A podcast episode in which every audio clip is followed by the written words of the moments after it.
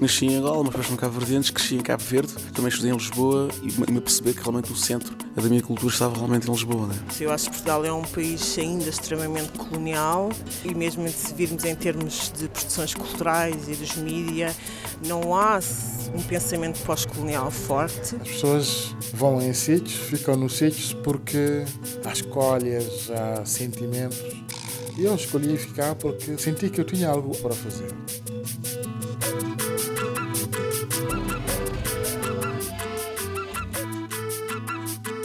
Rádio Afrolis, uma experiência africanizada de Lisboa.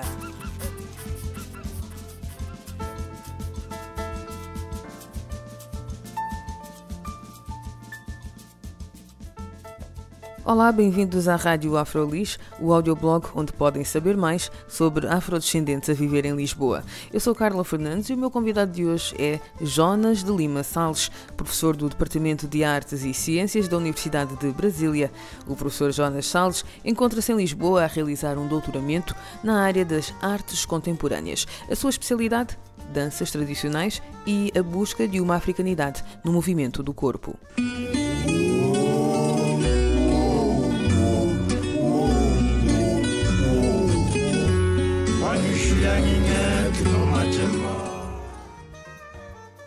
Que histórias é que a história conta do corpo negro? Aí essa questão do corpo negro é algo delicado, mas ao mesmo tempo prazeroso. Porque delicado no sentido de não cair em estereótipos, de não cair em separações que normalmente costumam fazer. Sedutor no sentido de desperta possibilidades, uma gama de possibilidades onde a gente pode estar tá pensando transformações sociais. Comecei a conversa com Jonas de Lima Salles citando uma frase de um dos seus artigos científicos. Precisa-se dar corpo ao que é do corpo, que é a essência do humano, e esta essência encontra-se nas trocas. É, eu acredito muito nessa questão da, da experiência humana como sendo algo agregador para o aprendizado do, do indivíduo. Né? Então, quando digo que é preciso dar ao corpo o que é do corpo, né, se dá nessas relações de trocas. A partir do momento que eu aprendo a cultura de um outro, a partir do momento que eu descubro a minha própria corporeidade, eu estou é, me reconhecendo, né? E ao mesmo tempo eu reconheço o outro. Então, essa troca é importante para a, a, organização contínua da, da, do nosso aprendizado. Né? Então, é muito nessa perspectiva. O corpo ele precisa dessas trocas com o mundo que, que, que está a conviver, com as possibilidades é, de relações sociais e isso se constrói os saberes, né? Qual é que é a importância da tradição? Porque fala muito em tradição, fala muito em cultura, no processo criativo também. Eu considero os aspectos da tradição, seja ela é, no Brasil, seja ela em Portugal, seja ela na Rússia, as tradições elas são é, elementos muito significativos dentro de uma sociedade, né? Essas características que fazem com que continuemos a, a, a pensar uma história. Então, a tradição está muito nesse contexto de pensar uma história, o que é que nos traz até aqui. Mas nesse momento, considerando que essa tradição ela é contínua, ela não é estática, ela é algo em movimento e que ela se transforma na contemporaneidade. Então, é muito importante pensar sim no que foi construído como história e como é que essa história pode estar se reconstituindo, se retransformando, se adaptando a nossas possibilidades globalizadas atualmente, né? Então, como é que, que esse diálogo está acontecendo. Então, a tradição para mim é fundamental. Pensar tradição nesse contexto de algo que conta uma história de um povo, de uma sociedade, de um grupo étnico, mas que ao mesmo tempo está em diálogo com o mundo contemporâneo. E dentro das suas investigações, que histórias é que a história conta do corpo negro? Aí essa questão do corpo negro é algo delicado, mas ao mesmo tempo prazeroso. Porque delicado no sentido de não cair em estereótipos, de não cair em separações que normalmente costumam fazer. Sedutor no sentido de desperta possibilidades, uma gama de possibilidades, onde a gente pode estar tá pensando transformações sociais e ao mesmo tempo criando perspectivas de como eu posso entender um grupo é, de etnias que sofreram tanto ao longo da história. Nós temos mais ou menos 500 anos de histórias complicadas que envolvem esse grupo étnico, né? E ao mesmo tempo falar também de negro é, é também é delicado quando se fala o negro, né, diante dessas questões do, do, racismo, dessas discriminações e divisões por corpo, né, por, por questões de pele. É, então tem essas questões delicadas, mas ao mesmo tempo, pelo menos no Brasil, é, é, é, é muito comum, e eu acho até que se está forte, a gente de fato falar dessa questão do movimento negro. É difícil, é delicado sim, mas não há outra forma de se falar. Sim, sim. Eu não considero nesse momento assim, por mais que se diga, ah, o afrodescendente. Ok, mas o afrodescendente, é, é, nós estamos falando de que grupo afrodescendente? Eu sempre digo assim, que os, o meu interesse de pesquisa, quando eu falo de uma corporeidade negra, não é de uma África, por exemplo, acima do, do, do Saara, que apresentam outras características. O que me interessa é exatamente esse, essa África abaixo, que é a África negra. E ao mesmo tempo é delicado dizer assim, que corpo negro é esse? Exatamente, porque mesmo no seu artigo falava-se desse aspecto delicado em que hum, se recordava que a partir do momento em que se falou ou se contrapôs o branco ao negro e a história da escravatura também que tem implicações, quer dizer, a tradição, a história faz com que o corpo negro seja visto como um corpo inferior, sofrido e também localizado numa certa num certo exotismo. E como é que isso é hum, trabalhado, como é que isso é contornado? Porque pelo seu discurso tem um discurso positivo, não, mas se calhar mais de observação, uh, não é fria, mas observação objetiva. Como é que esse discurso, esse peso da história sobre o corpo negro consegue ser contornado? Uhum. Normalmente, como você mesmo falou, todo mundo vê essa questão dos negros como o exótico, o corpo exótico, o movimento exótico, é, ou todo essa, esse contingente da história de escravidão né, que, que, é, que foi submetido a esses povos. Então, é, é muito interessante que a gente perceba que estes corpos eles são constituídos de histórias. Eles têm histórias. Claro e evidente que eu não posso separar 500 anos de escravidão de forma tão simples assim. Porque esse corpo, principalmente eh, nos países que foram colonizados, claro e evidente que vai ter constituído uma história também de sofrimento. E esse sofrimento vai ser revelado, vai ser revelado em diversos aspectos. É, é, é, e como a arte é um processo natural para o homem se expressar, para o homem dizer o que acha, o que pensa, vai aparecer também nas suas é, é, expressões. Né? Então a gente vai perceber claramente esses elementos constituídos na dança, na música.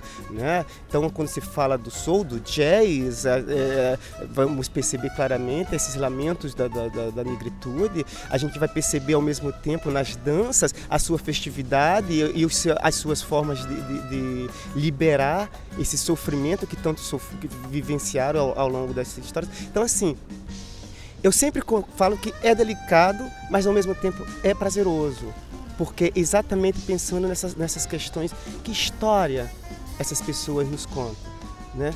Que história esse corpo traz? Que história a gente pode perceber é, através? Porque na verdade o olhar é através, é além de. Não é aquele corpo que se apresenta apenas, eu não tenho que perceber apenas como ah, o exótico que, que normalmente é, é, se busca, principalmente na, quando eu falo da, da dança, ah, a dança tradicional de tribos, o tribal. Não é necessariamente isso. É o olhar através. Né? O que é que tem além disso? além de uma pele diferenciada, diferenciada entre aspas, porque na verdade o que é diferenciado, né?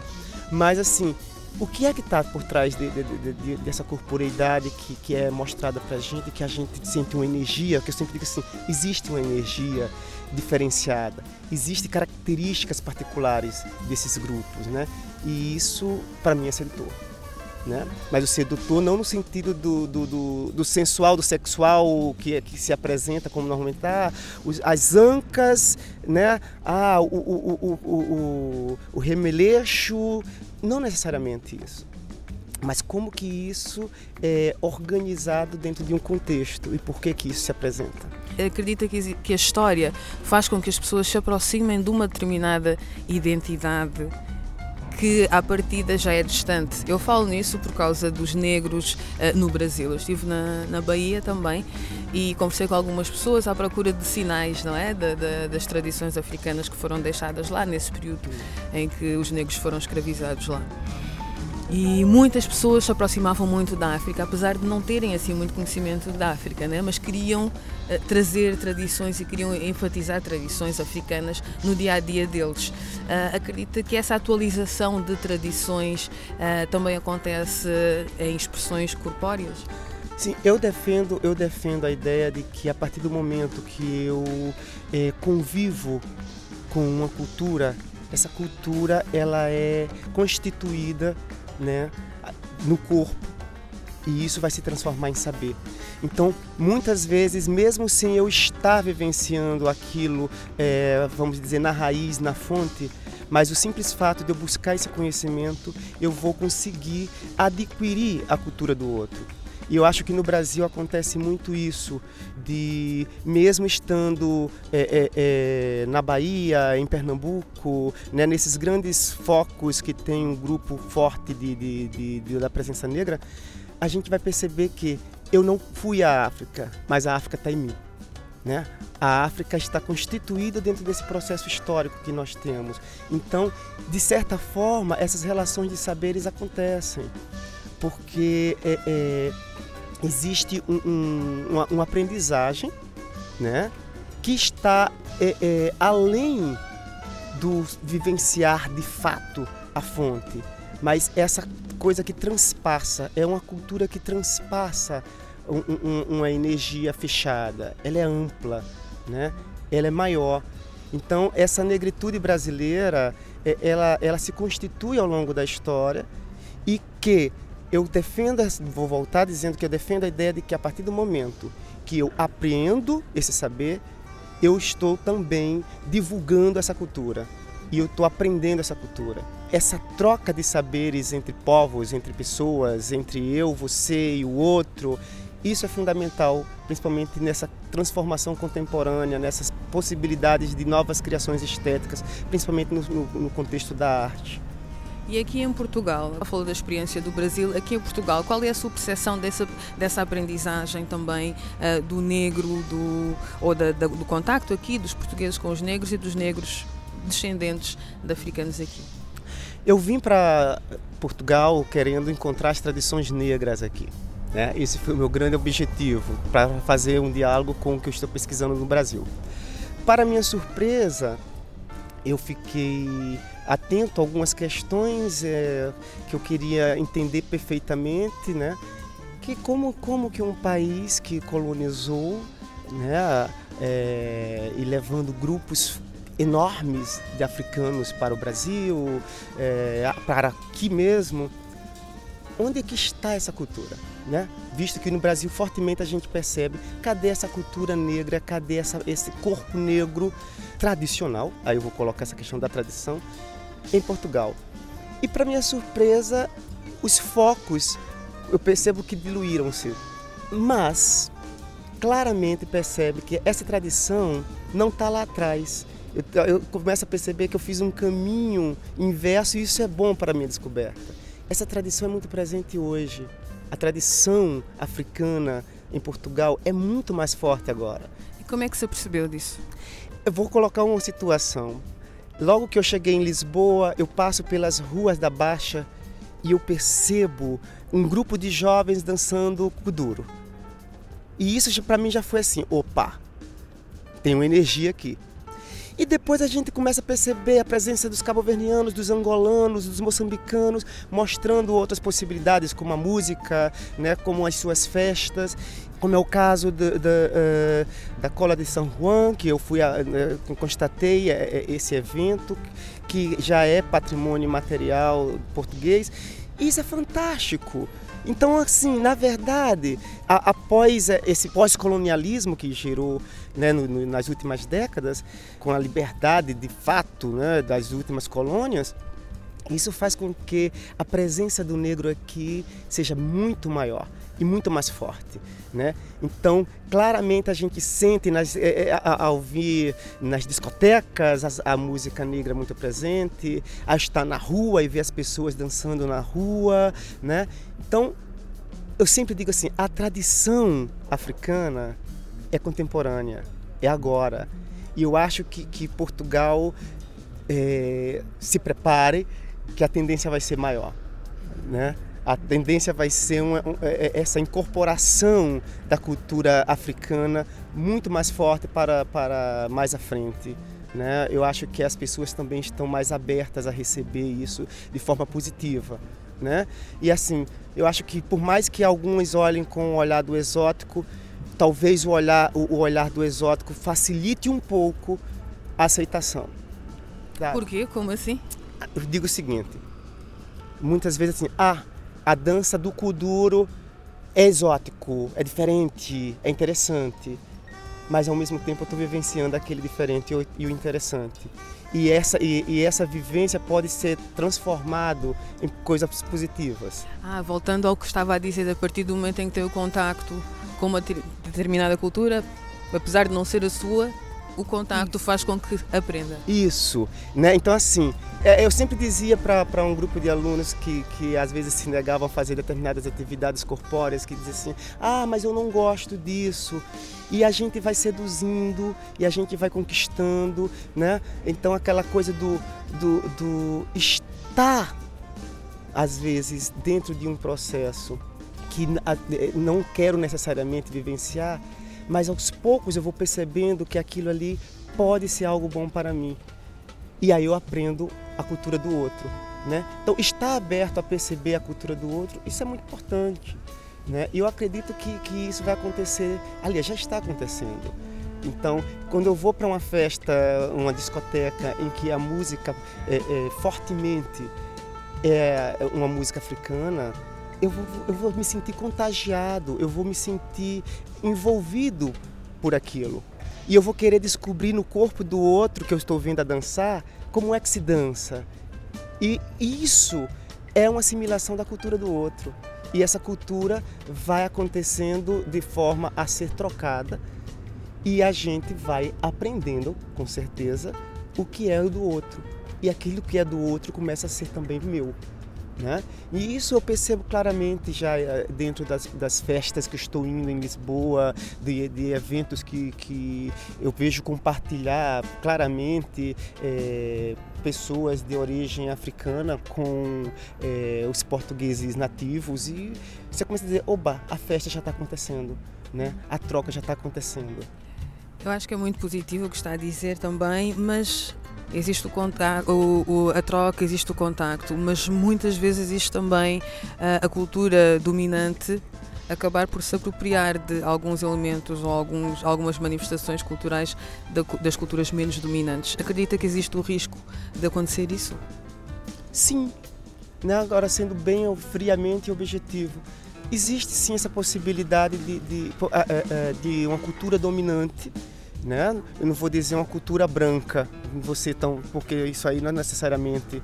Mas não, em qualquer né? contexto, né? em qualquer contexto, Exatamente. não é? Então, é uma cultura dominante pode sim se apropriar de algo e dizer que é seu, né?